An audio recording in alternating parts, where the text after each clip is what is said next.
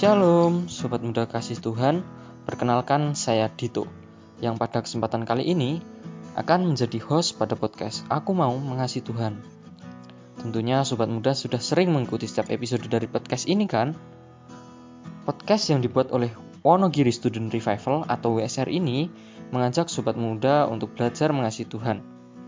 Podcast ini akan rilis setiap hari Jumat jam 3 sore. Jadi setialah mengikuti setiap episodenya ya. Jangan sampai ada yang terlewatkan, supaya sobat muda bisa belajar dengan lengkap dan bisa mengalaminya dalam hidup sobat muda semua. Oke sobat muda semua, sekarang kita akan ngobrol-ngobrol lewat segmen BTW, Bincang-Bincang Teman Weekend. Pada BTW kali ini, saya tidak sendirian. Saya akan berbincang-bincang dengan tamu spesial untuk bisa belajar bersama.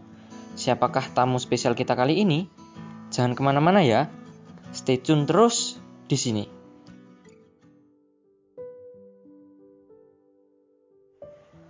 Oke sobat muda, podcast kali ini masih merupakan rangkaian dari bedah buku menghidupi Injil dan menginjili hidup. Pada episode kali ini, kita akan sama-sama belajar dengan tema hamba tak berguna. Oke sobat muda, tidak usah berlama-lama lagi. Mari kita langsung menyapa teman weekend kita kali ini, yaitu Mas Ian. Halo Mas Ian, bagaimana kabarnya? Halo Dito, puji Tuhan saya baik, tuh saya sehat. Dito sendiri gimana kabarnya? Puji Tuhan, saya juga baik Mas Ian, saya juga sehat. Baik, mungkin kita langsung saja ya Mas Ian dan Sobat Muda semua. Seperti sebelumnya saya sudah mention nih, tema perbincangan kita kali ini kan adalah mengenai hamba tak berguna. Nah, mungkin bisa minta tolong dijelaskan Mas Ian, maksud dari tema ini sebenarnya apa ya Mas? Dan apa pentingnya tema ini bagi hidup kita? Oke Dito, sebelum saya menjawabnya, saya terlebih dahulu mau bertanya nih kepada sobat muda semua. Pernahkah sobat muda semua itu tidak mendapatkan apresiasi atau tidak dihargai setelah sobat muda melakukan suatu tanggung jawab tertentu dan tanggung jawab itu baik, berhasil dengan baik. Contoh misalkan dalam lingkup pelayanan ya, Katakanlah kita sebagai pelayan mimbar. Kita sudah menyiapkan dengan sangat baik. Pemusik sudah latihan, singer juga sudah latihan lagu dengan baik. Sudah berlatih dengan sangat baik. Dan di hari A pun, di hari H ketika pelayanan, kita pelayanan dengan sangat baik juga. Nah tetapi setelah pelayanan yang baik itu, kita nggak dihargai nih. Kita tidak diberi ucapan terima kasih atau bahkan kita malah dikomplain atau dipaido katakanlah ya sama orang lain gitu. Nah pernah nggak sobat muda mengalami hal tersebut? Atau kalau di luar lingkup pelayanan misalkan ketika sobat muda misal di kepanitiaan suatu acara tertentu. Misal misal panitiaan deh, panitia 17-an gitu. Sobat muda melakukan job desknya sobat muda dengan baik, tapi sobat muda tidak mendapatkan penghargaan, apresiasi atau kredit sekalipun. Nah, pernah nggak sobat muda mengalami hal, hal yang seperti itu? Nah, jika pernah, sewaktu kita mengalami itu, gimana respon kita?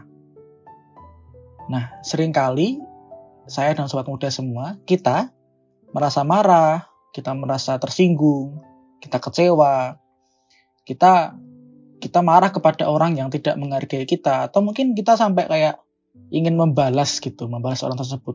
Oh, titenono kalau besok uh, kamu berhasil saya juga tidak akan memberikan terima kasih gitu mungkin. Mungkin gitu. Nah tentu sikap-sikap tersebut atau respon tersebut bukanlah sikap yang Kristus inginkan dalam hidup kita. Nah kali ini nanti kita akan belajar bersama sebenarnya apa sih yang Kristus pengen dan Kristus ajarkan mengenai hal ini. Wah menarik nih Mas Ian. Jadi soal penghargaan ya Mas? Saya sendiri pun pernah juga merasa kesel gitu sih Mas ketika apa yang saya lakukan tidak dihargai dan mungkin sobat muda semua juga pernah mengalami ya. Nah, mungkin bisa langsung dijelaskan saja Mas Ian. Sebenarnya terkait penghargaan diri ini, apa yang Yesus ajarkan Mas Ian? Oke tuh, mari kita melihat firman Tuhan dalam Lukas pasal 17 ayat 10. Saya bacakan ya. Demikian jugalah kamu, apabila kamu telah melakukan segala sesuatu yang ditugaskan kepadamu, hendaklah kamu berkata, kami adalah hamba-hamba yang tidak berguna. Kami hanya melakukan apa yang harus kami lakukan. Sobat muda, ini adalah perkataan nasihat Tuhan Yesus ya kepada murid-muridnya.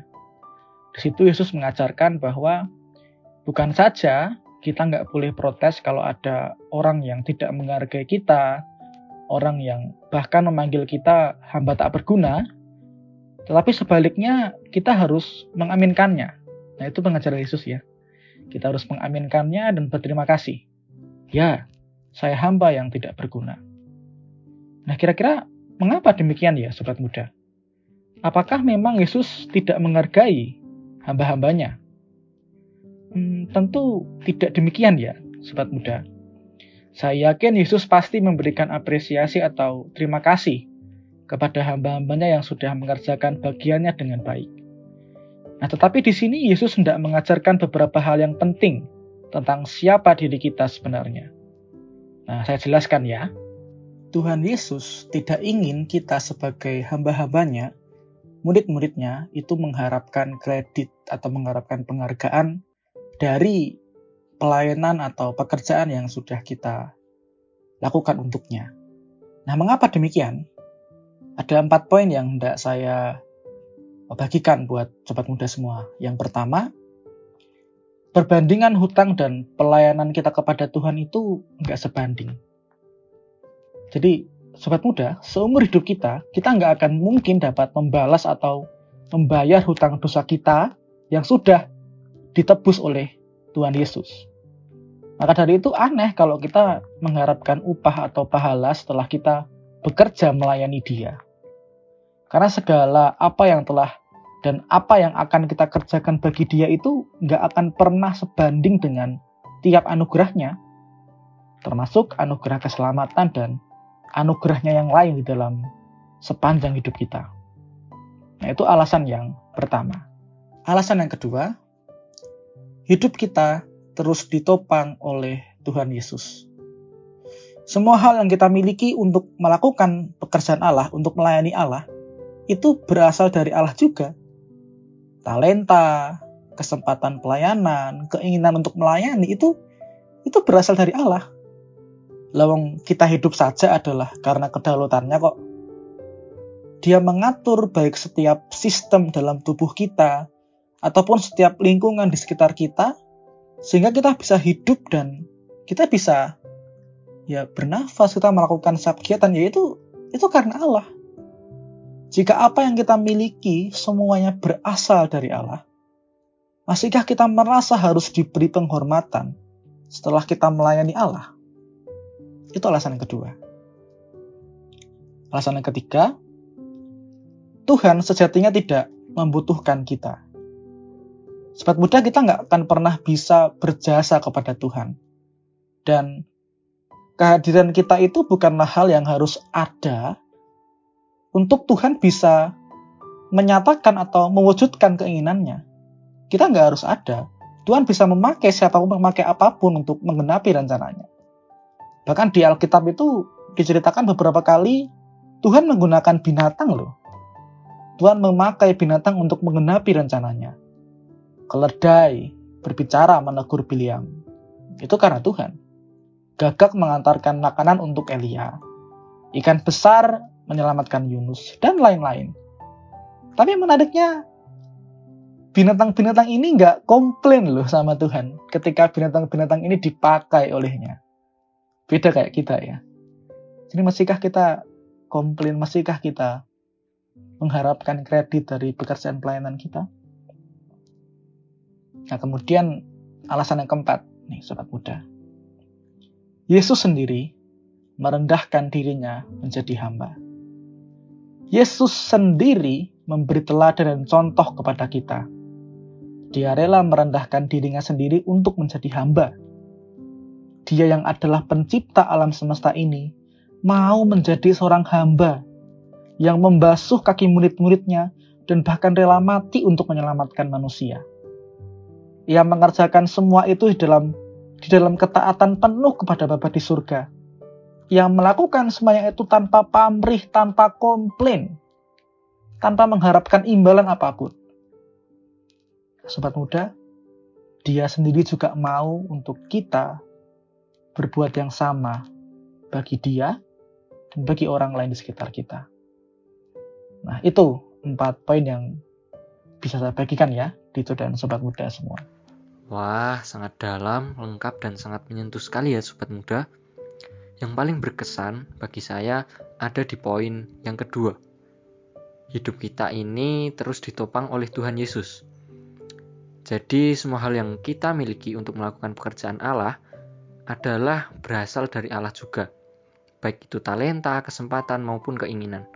Jadi, kalau menurut saya pribadi dan juga sudah dijelaskan oleh Mas Ian tadi, masihkah kita merasa harus diberi penghormatan setelah kita melayani? Tentu saja, empat poin tadi secara keseluruhan memberi berkat dan pengertian bagi kita semua. Baik Mas Ian, sebagai pertanyaan penutup, apa penerapan praktis yang bisa kita lakukan dari pelajaran kali ini, Mas? Oke Dito, tentang penerapan ya. Jadi penerapan yang bisa kita lakukan yang pertama adalah refleksi. Coba sobat muda semua, kita kita memeriksa di dalam hidup kita semua. Kapan terakhir kali kita tersinggung atau marah ketika kita tidak diapresiasi? Ketika kita tidak diberi terima kasih setelah pelayanan kita. Nah, setelah setelah itu sudah ketemu, kapan, peristiwanya gimana, ayo bereskan perasaan itu di hadapan Allah. Kita mengaku dosa di hadapan Allah. Nah, itu penerapan yang pertama. Kemudian yang kedua, sobat muda, mari menjadi dan mari kita mengakui bahwa kita ini memang adalah hamba Tuhan yang tidak berguna. Dalam tanda kutip ya. Itu berarti mari kita siap untuk diperlakukan sebagaimana hamba yang tidak berguna juga.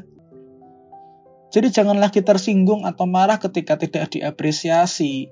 Jangan lagi tersinggung atau marah ketika kita tidak diberi terima kasih atau bahkan ketika kita dikomplain. Nah sebaliknya, mari kita naikkan syukur kepada Allah. Sebab hanya karena kehendaknya saja, Tuhan memakai kita, hamba yang tidak berguna ini.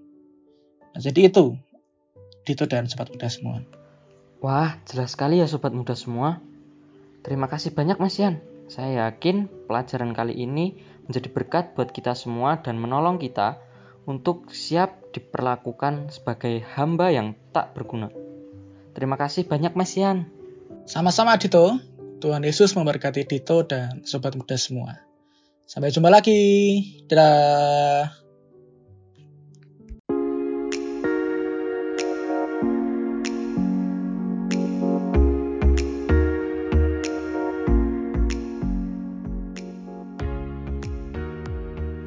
Sobat muda kasih Tuhan, senang sekali ya hari ini kita bisa memperoleh penjelasan tentang tema-tema menarik dan sangat relate untuk sobat muda semua selama satu bulan ke depan. Sobat muda jangan sampai terlewatkan untuk mendengarkan bincang-bincang teman weekend minggu depan ya.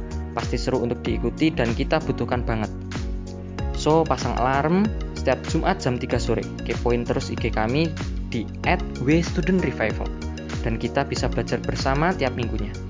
Kalau ada teman-teman sobat muda semua yang ingin berdiskusi, bertanya, ataupun memberikan masukan, boleh loh sobat muda semua sampaikan kepada kami. Bisa lewat IG W Student Revival ataupun kontak WA ke pembimbing dan pengurus WSR. Oke, sekian podcast kali ini. Jangan lewat kelanjutannya ya di episode minggu depan. Tuhan Yesus memberkati.